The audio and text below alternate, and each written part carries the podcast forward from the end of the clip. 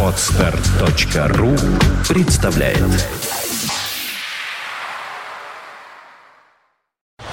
You are listening. You're listening to Internet Radio Fontanka FM. Fontanka FM. Итак, вы слушаете Фонтанку ФМ, и у нас в эфире традиционная программа «Книжное обозрение». Вот она и происходит. И Сергей Виватенко уже передо мной. Сереж, Сереж добрый вечер. Здравствуйте, дорогие друзья. Здравствуйте, А, Женя. Также Наташа Дельгяда рядом со мной, пиар- пиар-издательство Витанова, напомню. Добрый день. Э, И Наташа, как всегда, приходит не одна. Прошу представить гостя, кто у нас сегодня в эфире. Замечательный историк, э, автор множества книг по истории религии не только, профессор, доктор исторических наук Сергей Львович Фирсов. Здравствуйте, Сергей. Здравствуйте. Добрый вечер. Добрый вечер. Здравствуйте еще раз, дорогие друзья. Ну что ж, начинаем программу «Книжное обозрение». Вопросов накопилась масса. Да, дорогие друзья, ну, Сергей Львович действительно, Наташа, по-моему, очень четко и емко объяснила направление, спектр, так называемых исторических интересов э, нашего гостя. А, ну, наверное, скажем так, многие вопросы, скажем так, они интересные, но достаточно специфические. Но сегодня мы поговорим о книге, даже, скажем, двухтомнике, который вышел э, в издательстве Вита Нова. Это политическая биография Николая II. Вот про Николая II, книжку, которую, да, вот написал Сергей Львович, мы сегодня и поговорим. Сергей, все-таки мы лет 30 знакомы, да? Уже. Неприлично Да, ужасно, долго, да. ужасно, да. Мы однокурсники э, с Сергеем. А, значит, Сергей, ну какую-нибудь преамбулу скажите про Николая II, почему? Какие, какие интересы? Что хотели своей книгой?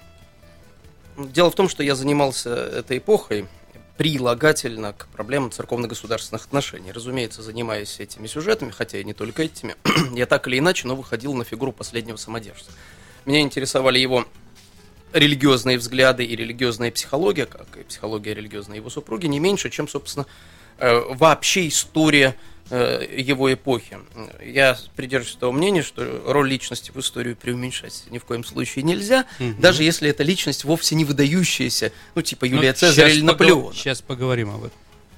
Да, да, Вот, вот, вот по этой причине я хотел заняться э, и занялся императором Николаем II, ибо на сегодняшний день, как мне представляется, историческая давность для него, как ни парадоксально, повторяю, это прозвучит, не, э, не наступила.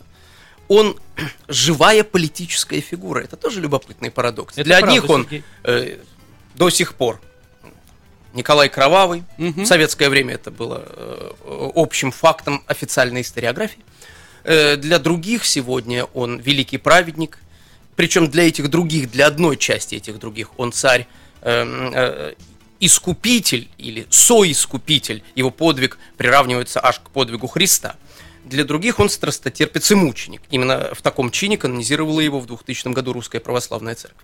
Вот все это, так или иначе, нас заставляет задуматься, а почему так это все происходит? Почему эта персона, э, я, кстати, книгу даже думал назвать «Персона привата на русском престоле», потом передумал и назвал «Пленник самодержавия».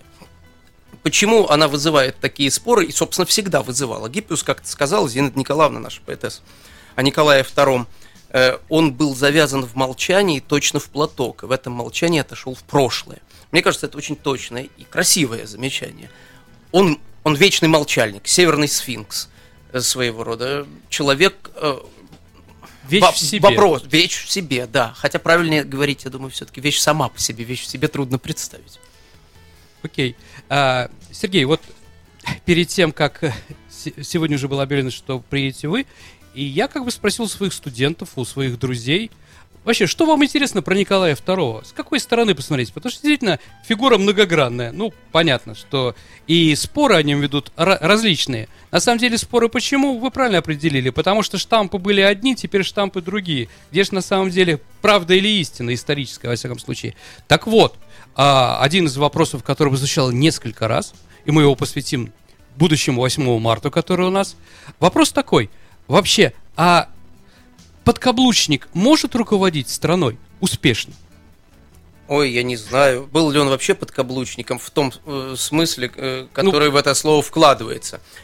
Безусловно, его жена достаточно раннего времени, ну, уже где-то точно с конца 90-х годов, пыта- 19 века, пыталась так или иначе вмешиваться в политические вопросы. Не то чтобы вмешиваться, И, ну, но в- интересоваться и как-то влиять. Влиять на ники. Да, влиять. А это отмечает и, по-моему, граф Ламсдорф в своем дневнике будущий министр иностранных дел правительства Вита, Николая конечно, II, и Вита и так далее. да. Но до поры до времени это не было столь явно э, и не вызывало такой антипатии или стойкой неприязни, какие проявились много лет спустя В э, российском по- обществе. в российском обществе после начала Великой войны 14 года.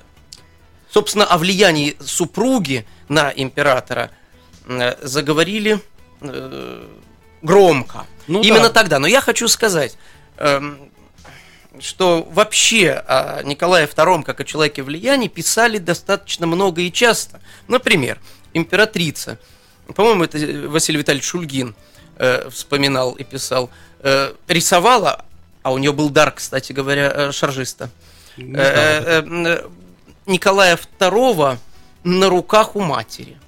То есть тем самым императрица Мария Федоровна. Ну, понятно, Тем да. самым она хотела доказать, что он не самостоятельный. Свекровь. Свекровь. Опять-таки, Может да, быть, да, да, да. кстати, о 8 марта.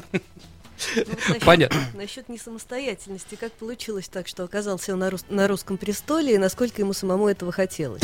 Оказался он в силу рождения. Определенно. Старший У меня просто есть впечатление, что он э, был бы рад этого не делать, да? Не становиться... Это не проблема для наследника престола. А, а, Тем более современники об этом говорили. Он был рожден на ступеньках трона, но не для престола. Эти слова, кстати, принадлежат уже упомянутому мною э, Василию Витальевичу Шульгину. Но что делать?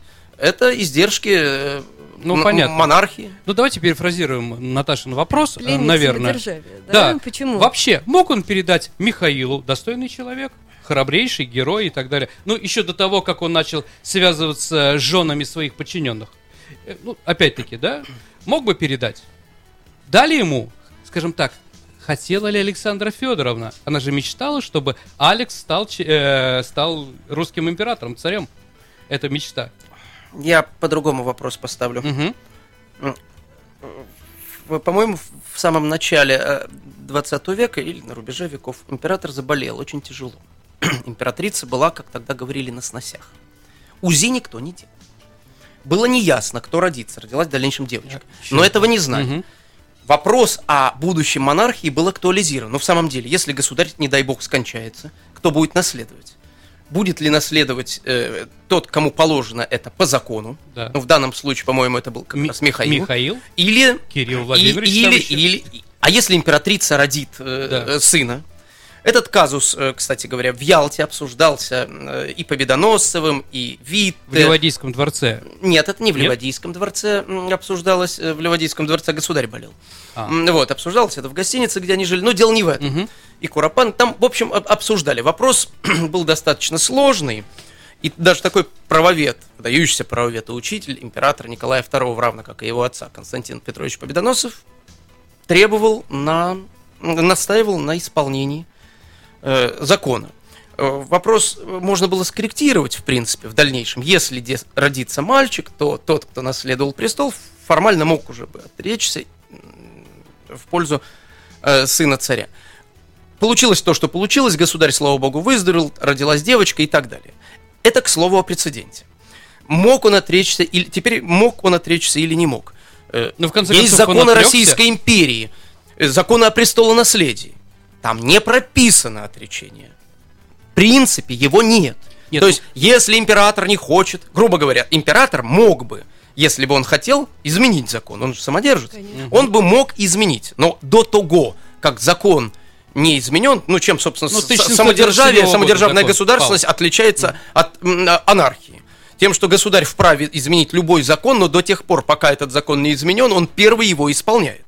Так вот, закон о престолонаследии государь обязан был точно так же исполнять, как все прочие, имея возможность его изменить. Кстати говоря, по поводу уже отречения императора Николая II в марте 1917 года. Сделал незаконные Э, вещи. Формально Он мог законно отречься. И дело не в карандаше синем, которым он якобы подписал, и не в, не в начальнике штаба, хотя там должно было быть правительствующему Сенату. То есть были нарушены формальные вещи. Дело в том, что там должны были быть предшествующие пункты. Там пункт первый. Изменяется закон о престол наследия. Государь имеет право отречься за себя и в случае несовершеннолетия За наследника за нас- Пункт второй. Я отрекаюсь за себя и за наследника и передаю. Формально говоря, это не было сделано. Но почему не было, мы можем поговорить э, в другой раз. Я сейчас, э, или чуть позже сегодня, я хочу акцентировать внимание на другом. Вопрос об изменении закона о престолонаследии, сколь мне известно, так, в открытую, не ставился. Без изменения закона о престолонаследии император своевольно отречься не мог, не поколебав э, всего основания российской имперской государственности. А, Сергей, согласимся, наверное, что, например, когда правил Александр III, никого и мыслей не было у Комарили рядом там политически поиграть. Александр III никогда бы не отрекся от престола. Понимаете? Да? Потому что, или когда Александр II, Александр Павлович, да, говорил, что... Александр Николаевич. Нет, Александр Павлович, Александр, Александр Первый. Первый тогда, Александр да. Первый, да. Говорил, э, скажем так, э, ну, будущим убийцам отца, что заставьте его отречься от престола. Пусть он отречется. Но он-то понимал, что Павел рыцарь, что Павел помазанник Божий, что он никогда в жизни это не сделает. С Александром Третьим тоже представить. Николаем Первым, чтобы отрекся от престола, тоже. С Николаем Вторым другая ситуация. Действительно, характер у него был немножко другой. Согласимся. Согласимся, Не конечно. Ну, ну, конечно, не императорский. Сандро, великий князь Александр Да. Михайлович, его двоюродный брат, э, вспоминал, конечно, мы должны делать поправку на время, но тем не менее, якобы в Ливаде в октябре 1894 года, после, сразу после кончины Александра III, он, Николай Александрович, уже ставший императором, говорил, Сандро, Сандро, э, э, я не готов царствовать, что я буду делать? А что говорил, э, писал Алекс- великий князь Александр Михайлович, мог я ему предложить? Да, ничего. Да, он действительно не был человеком, который желал править. Мы можем даже больше сказать. У императора было отношение правильного школьника к учебе. Вот отношение к власти, как отношение правильного школьника к своей учебе. Надо сделать уроки, чтобы получить хотя бы тройку. Да. Ну а дальше заняться своими делами. Он был хороший полковник, как говорили Дальше в армии. своими делами. Да, Фотографией, семьей, прогулкой, Охотой. чем охотой, чем угодно. Дела – великое дело. Он к этому относился более чем серьезно. Он все прочитывал. Но он этим не жил, как, например, его прадед император Николай I. Конечно. Вот в чем была проблема-то на самом деле. Действительно, извините, Наташа, вот Да-да-да. сра- э, давайте немножко в этом направлении. А, действительно, вот чтобы быть хорошим русским р- ну, царем, руководителем нашего государства, что надо любить? Жену свою и детей? Или в первую очередь надо любить государство и как бы, да, все, что там происходит? Вот хороший вопрос. Он был прекрасным человеком, прекрасным семьянином. Любил свою жену, что редкость э, среди императоров, да? Любил своих детей, да? Очень о них беспокоился и прочее. Но помогло это России? Россия стала крепче от этого? Так вопрос ставить некорректно. Ну. Во-первых, любили и другие императоры. Э, Порой любовь была весьма странная. Николай I тоже очень любил свою супругу. До определенного времени Да, любил супругу конечно. Александр II, пока не встретил свою новую пассию, будущую княгиню Да-да-да. Юрьевскую. Э, Безусловно, любил свою жену э, Александр III. Но никто из перечисленных мною, ни один из этих монархов никогда не допускал своих супруг к управлению государством, Да, да, да. к анализу э, того, какого человека стоит поставить на крупнейший государственный пост, а кого ставить не следует. И, естественно, жены так или иначе пытались влиять, и Мария Федоровна так или Нет, ну, иначе это да. имела своих протеже. Конечно. Но одно дело иметь протеже, другое дело э, делать заявку на политические игры.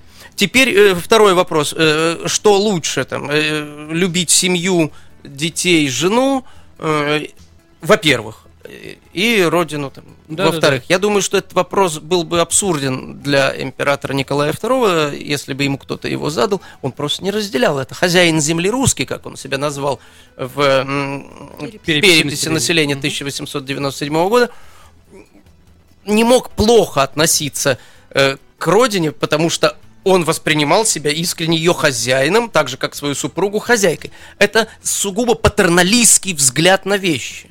Э, это, этот взгляд предполагал отношение к народу как к ребенку, который еще недостаточно вырос, поэтому не может быть достаточно самостоятелен. Поэтому за ним нужен уход. Э, Его не следует научать пользоваться носовым платком, по крайней мере, пока он еще не научился им пользоваться. Просто самим вытирать нос. Я так грубо говорю, но принцип понятен. Да, конечно. Вот маленький ребенок, надо, э, за, за него надо что-то делать. Давать ему свободу, это значит э, давать ему оружие, э, то или иное, с которым он...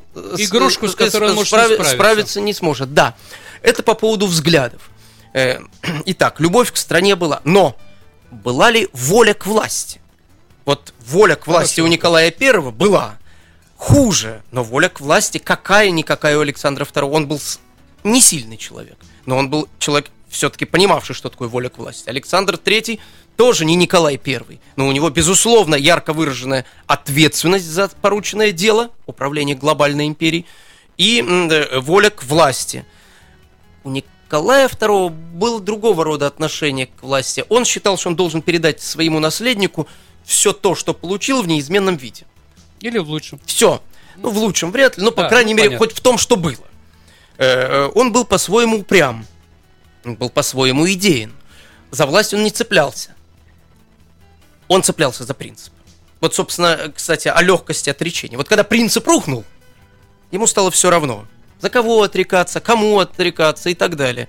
Там, ему за Алексея или ему только за себя. Передавать Алексею или передавать Михаилу Александровичу. Это были уже технические вопросы. То есть он был воспитан в неизменности принципа. Когда принцип рухнул, а ведь принцип рушиться начал в пятом году, как мы знаем Да. когда был принят высочайший, мани- э, высочайший указ, высочайший, да, 17 октября 1905 года, Э, вот, уже по существу монархия прекратила в том виде, как она была раньше, свое существование, наступила эпоха недолгая, менее 12 лет, но все-таки думской монархии. Это не конституция, но все-таки это уже и не, абсолют, не абсолютная Да, самодержавная монархия. Что-то поколебалось в Николае. Вы знаете, даже в его желании отказаться, а накануне буквально там, Великой войны, после того, как Россия стала стабильной, пережив э, э, э, пятый-седьмой годы, он искренне думал о превращении законодательной думы в законосовещательную. В этом была своя логика. В свое время один из моих покойных учителей, Валентин Семенович Дякин, э, пытаясь объяснить э, логику действий императора Николая II, вот, по сути своей, да, реакционную, говорил, в этом некий смысл все-таки имелся. Лучше ничего не трогать, чем начать передвигать мебель в накренившемся доме.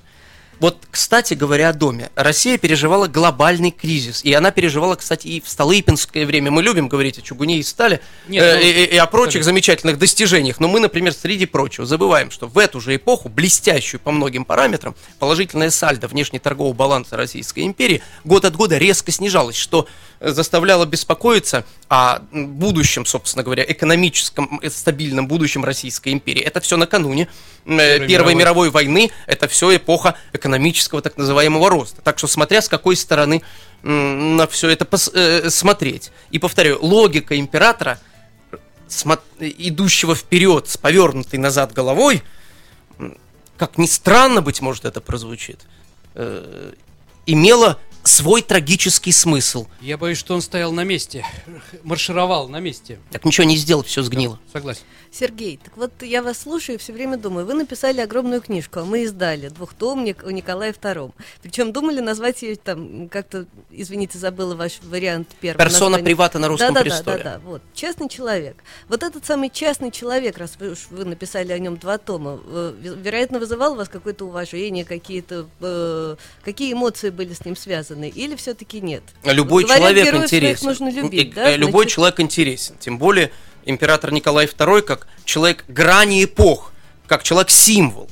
Э, Человек-символ. Для одних одного России, которую мы потеряли. Но вы же для писали других не про другого. символ, а про реального человека. Что-то в Безусловно, но чтобы изучать уважение. символ, надо э, Понимать, что и вокруг. понимать, э, ш- что, собственно, э, представлял собой реальный человек, из которого этот символ э, Хороший потомки человек это не сделали. политическая, скажем так, безусловно, доктрина. любить, э, уважать, ну, наверное, но самое главное в какой-то степени сострадать тому герою, о котором ты пишешь. Пытаться э, понять, пределы возможного для него, как для политика, повторяю, не Сергей. как для человека, а как для политика. Понимаете? Знать, что будет одно, другое, третье, и вот делать все, чтобы это одно, другое, третье негативное не случилось, вещи разные. Не всегда постановка правильного диагноза есть выход к конкретному лечению.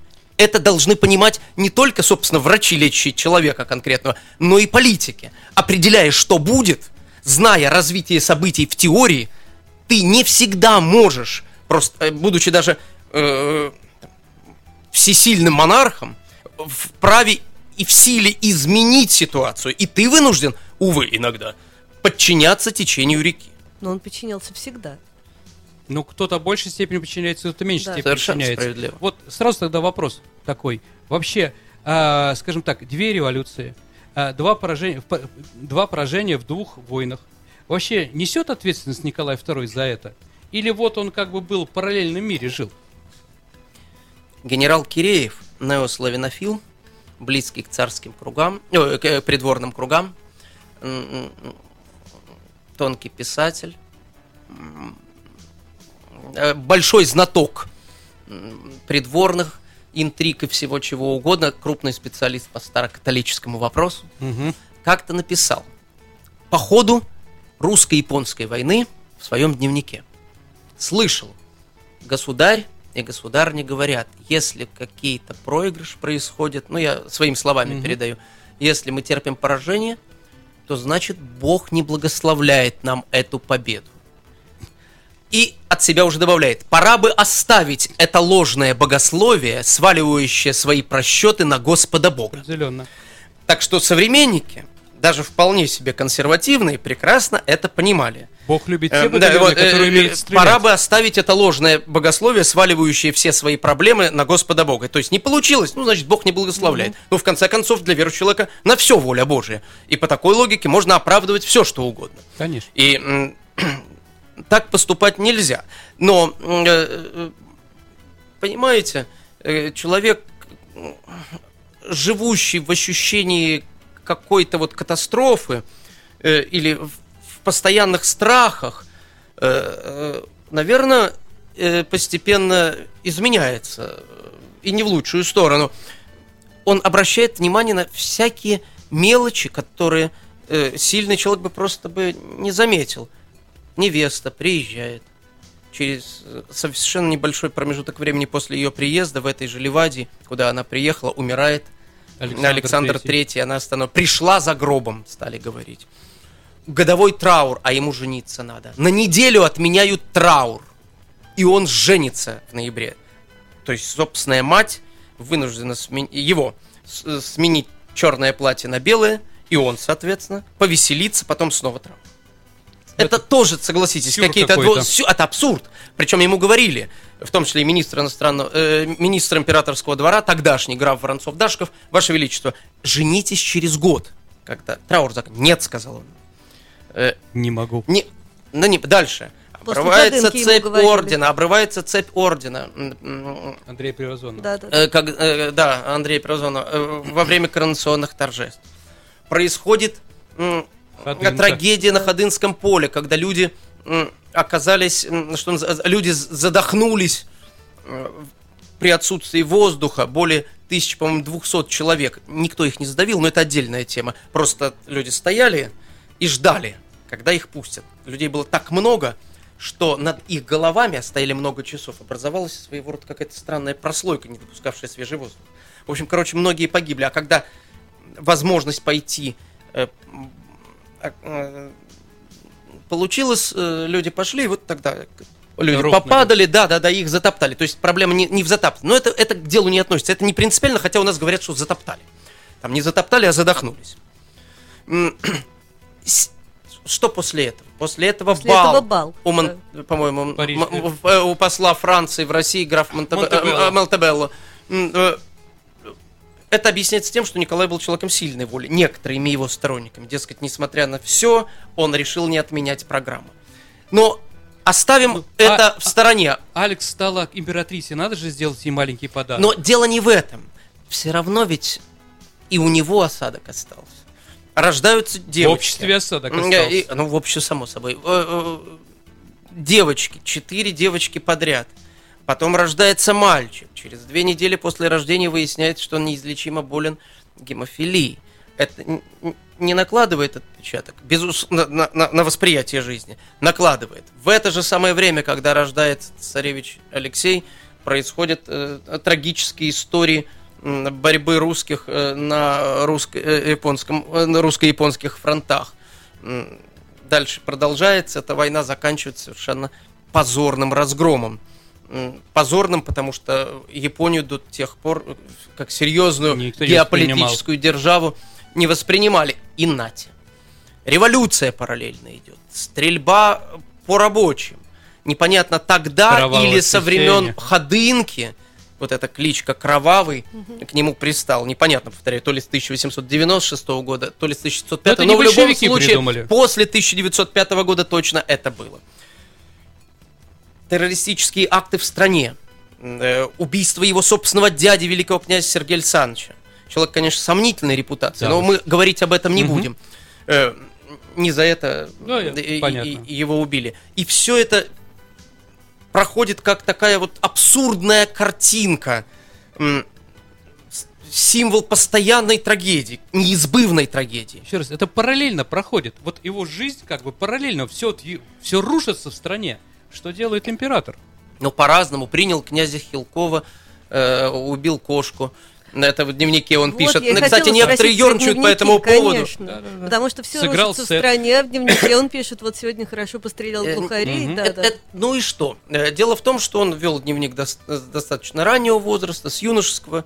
Э, э, Вообще в традициях э, людей его круга не было э, правил выдавать свои чувства в дневнике. Чувство желательно было сдерживать. Император Ну, их мысли-то, как мог, наверное. так и старался сдержать. Э, Нет, нет, нет, это важный момент. Поэтому как раз мы не будем слишком э, большие претензии к нему предъявлять по поводу его дневника и по поводу Ну, это э, ведения Нет, дневника. это субъективно, понятно. частные, это, это понятно. это частные вещи. Я вспоминаю историю, изложенную в одной из книг генерал-полковником Волкогоновым. Он знакомился с дневником Леонида Ильича Брежнева, оказывается. Он вел тоже дневник. Фломастером. А, Ну, э, ну, это после ну, войны, да, да, нет, нет, нет, вот А. уже в последнее время своего генсячества. Ага. Вот, эм, вымыл голову, принял громыку. Вот на, на этом фоне м, дневники императора Николая II выглядят просто Не- как... не лучше, не э, хуже. Понимаете, О, произведение У Шекспира. Льва Толстого тоже интересные дневники в этом отношении. Так что я к чему говорю? Да, да, да. Э, Дневники, они не предназначались для публикации. И э, он для себя писал. Не будем забывать, он все-таки был воспитан как гвардейский офицер. И охота была одна из его любимых, была одна из его любимых развлечений. Вот и все. Поэтому он записывал, сколько э, животных тех или иных он убил. Ну, ворон любил Нормально. стрелять. Вильгельм II поставил памятник, что в этом месте убит тысячный олень. Мной убит тысячный олень. Мемориальная доска там, да, такая вот. Ну, они этим занимались, да. Это у них было как бы в крови. Мы должны еще ко всему прочему человека, если мы им занимаемся, вписывать в его время. То есть понимать Абсолютно. человека через призму его времени, а не через призму нашего времени. Иначе мы ничего не поймем. Правила э, отношений с людьми, э, э, деликатность и наоборот нарушение деликатности. Николай э, II был по-своему человек очень деликатный. Э, э, лицемерие и нелицемерие. В общем, все то, что составляет суть джентльмена тогда, или все то, что составляет э, суть джентльмена сегодня, мы должны сравнивать, не пытаясь свои принципы или свои отношения к правилам жизни э, применять, э, изу- из- изучая прошлое. Иначе действительно получится совершенно нечто несуразное. И в этой связи нельзя, я возвращаюсь, Николая II называть просто так подкаблучником. Еще и обстоятельства так складывались. Я назвал целую цепь вот этих грустных событий. Был еще первый друг, некий месье Филипп, да, прохиндей да, редкий, Леона. э, из Леона, как его называли, леонский магнетизер, который предсказал появление второго друга. Это Григорий Ефимович Мгм. Распутин. Ну, он-то в это верил, во всю эту ерунду. Особенно жена его верила. К сожалению, Нет, влияла. нет, нет. нет. Э, Кто-то из современников, кажется, протопресвитер русской армии и флота последний, э? Георгий Иван Шавельский, А. написал, что э, для государыни Распутин был необходим, Николай его терпел. Ну, что-то в таком вот Ну, из-за жены Он терпел, терпел, опять-таки. да, а для императрицы он был необходим. Э, И Распутин нами воспринимается тоже очень часто через призму тогдашней общественности. Давайте поговорим о Распутине. Распутин это борода Николай. перед престолом прежде всего. Распутин это символ народа. Ни- Николай искренне любил народ. Распутин своего рода полномочный его представитель. У него еще был какой-то другой полномочный представитель народа до Распутина. Ну, Нет, не полномочный представитель народа был при С нем. кем-то он А переписывался. он переписывался с таким мелким чиновником Да-да-да. Клоповым, которому позволялось писать ему напрямую и говорить о тех нестроениях, которые так или иначе встречались на пути этого чиновника. Он иногда ездил, проверял что-то. Ну, естественно, чиновники с течением времени поняли, какое значение Да, имеет да, Клопов. И стали возмущаться просто, что же это за непонятный человек без всякой власти, который может писать. Это было совершенно не в правилах, э, не в традициях бюрократической машины Российской империи. Но, тем не менее, Клопов продолжал писать императору вплоть до февраля 1617 года. И, кстати, многие письма вполне адекватные и глубокие. Но о чем это свидетельствует? О том, что император хотел преодолеть средостение между собой и народом. Средостение, э, по его мнению, организовывали две силы. То есть его с народом разъединяли. Это одна сила интеллигенция, другая сила бюрократия. И ту, и другую он ненавидел. Но Да, без бюрократии верно. жить, естественно, никакое государство не может. Без интеллигенции может. Без интеллигенции, как показывает история нашей страны, вполне Лучше. даже ничего, и гораздо лучше. Вот.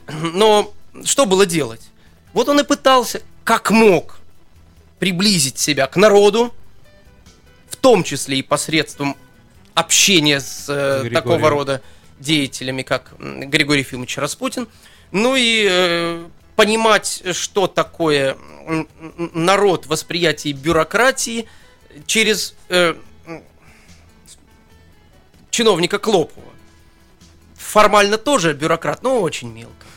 Э, Не входящего в высшие эшелоны Какое власти. влияние оказывал Клопов и Распутин на Николая II? Э, э, Клопов оказывал опосредованное влияние. Ну, понятно, что. Он давал, он, он давал информацию, скажем так, на которую император мог обращать внимание, мог не обращать внимания.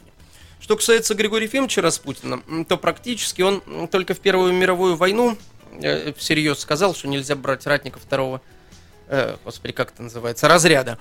То есть единственных э, сыновей э, В в, семье. семье. Это, кстати, вполне разумная вещь. Он в нем Нет, он говорил, говорил, что с немцами воевать не надо, потому И что ну- для нас это гибель. Это понятно. Ну, что всерьез того, что обращать внимание на Распутина, как на человека, правившего Россией через там императрицу, Ну, это, это смешно и глупо. Он- это, это было категорически невозможно. Неграмотный человек, по-крестьянски умный, он мог разделять людей на тех, к- кто его, и тех, кто против него. Вот, вот и все. Этим, безусловно, могли пользоваться и пользовались.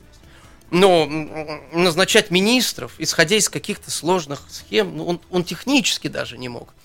И, и если мы посмотрим на систему назначения, то мы увидим, что роль Распутина, ну, исключительно мало. Единственное, в чем он преуспел, это вот, быть может, назначение последнего оберпрокурора Раева, М, и то это опосредованно, или некоторые считали, что Распутин повлиял на назначение петроградского митрополита Петерима Окнова, я о нем в свое время целую книгу написал, М, что тоже не вполне так выяснить. Если начинаем каждое конкретное понятно, назначение да. рассматривать, то выясняется Распутин.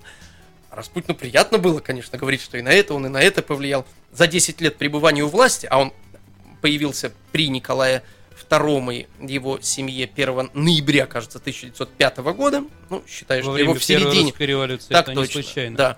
А, убили его э, в середине декабря 1916 года, то вот получается, считайте, более м, 11 лет. Он Хорошо. так или иначе пребывал. А, а кто убил Николая II? Ну так вот, знаете, вопрос-то задается. Это что, был действительно большевистский заговор Свердлова, а вот эти Я надписи... не считаю, что это был большевистский заговор. И- и, э, дело в том, что мы рассуждаем об этом, исходя из э, логики сталинской государственности, когда была выстроена жесткая вертикаль власти. Верх приказал, низ Да. исполнил. Не было этого. Я скажу веселую, в кавычках, историю. Один из расстрельщиков Николая II, личный царевич, так он себя позиционировал, господин товарищ Юровский, Мгм. до того убил двоюродного брата Владимира Ильича Ленина, расстрелял. Там же, в Екатеринбурге, зная, что это брат Ленина. Это племянника Ленина виноват. Кого это? Сына Дмитрия? Ордатова. Нет, нет, нет. Это Ордатовы, семья Ордатовых кадеты. Вот. А. И он э, э, расстрелял родственника Ленина, зная, что это родственник Ленина. Это вот, к слову, потом Ленин как-то узнал об этом и установил дальнейшие расстрелы. То есть расстреливали, ну, они были не большевики, я Ну, это повторяю, эти родственники Ленина, они были кадеты, А вообще Яровский был противником. большевик? Яровский, конечно, был. Но я к чему говорю? Жесткой вертикали не было. И говорить о прямой зависимости невозможно было. Естественно, когда случай произошел, власть не могла сказать, это их самочиние. Просто даже с государственной точки зрения.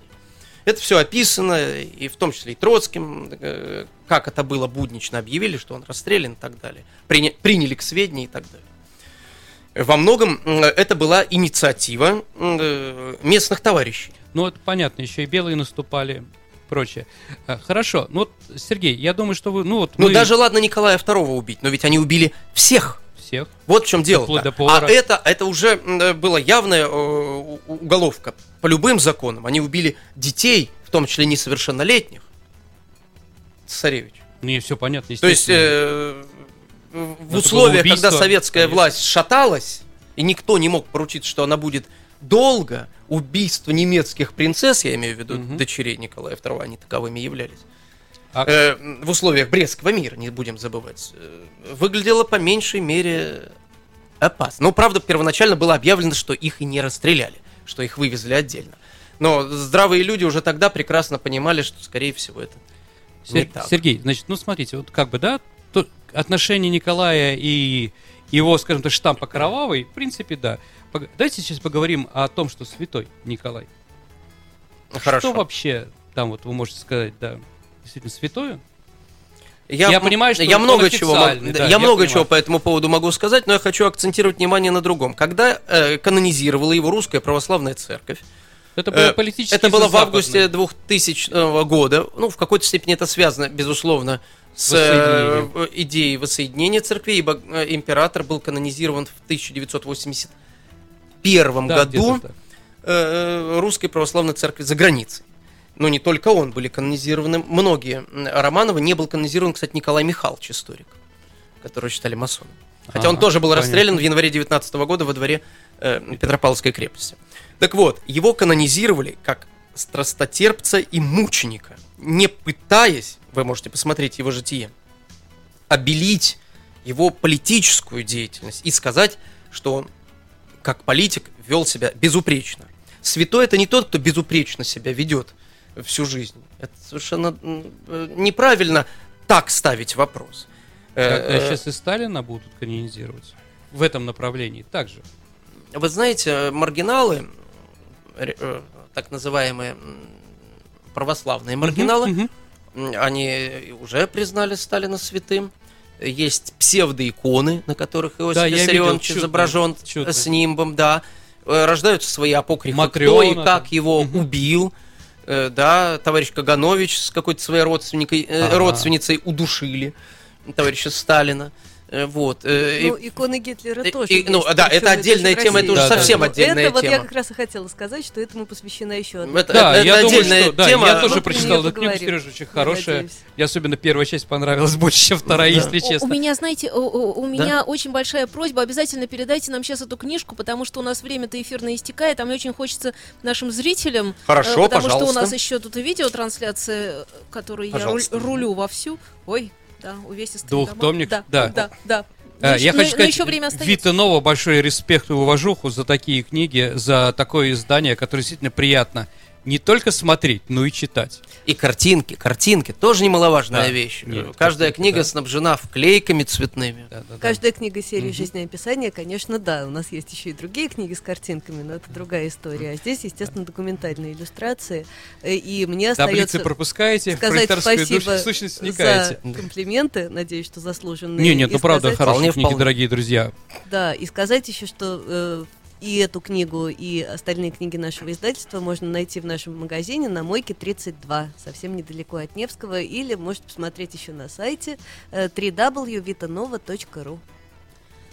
Я, Вот. хочу, я хочу всех поблагодарить за потрясающий эфир. Такое ощущение, что что-то мы не договорили. Вот какие-то две-три фразы эм, хочется от вас услышать напоследок, потому что разговор получился такой бурный, интересный. И самое главное, как будто все время в эфире было такое чувство, как будто присутствует некий спор о чем-то, и это здорово. Нет, ну на самом деле спора-то нет. Мы Спора Потому, нет. потому что Тем большая более- личность, тем более, она что всегда я вызывает. Считаю, в споре истина не рождается. Конечно. Но я про святость хотел кратко Да. сказать. Э, Безусловно, для э, многих э, искренне почитающих Николая II православных, он есть символ великой страны, которая ушла в историческое небытие. И он, император Николай II, для этих людей не слабая личность, не ошибающийся политик, не несчастный государь, А он прежде кого? всего символ той страны, которую они видят в своих грезах. Ну, наверное, каждый по-своему.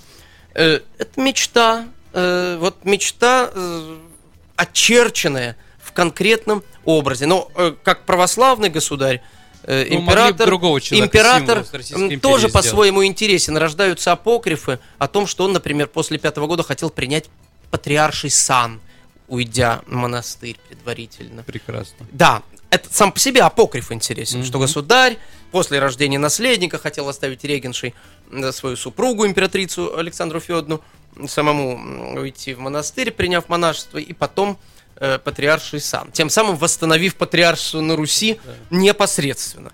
Э, мы должны задумываться не о том, насколько это правда или ложь, а над тем, как такого рода сказания и почему такого рода сказания появляются, как они живут и на что они влияют. Вот это уже исторический вопрос.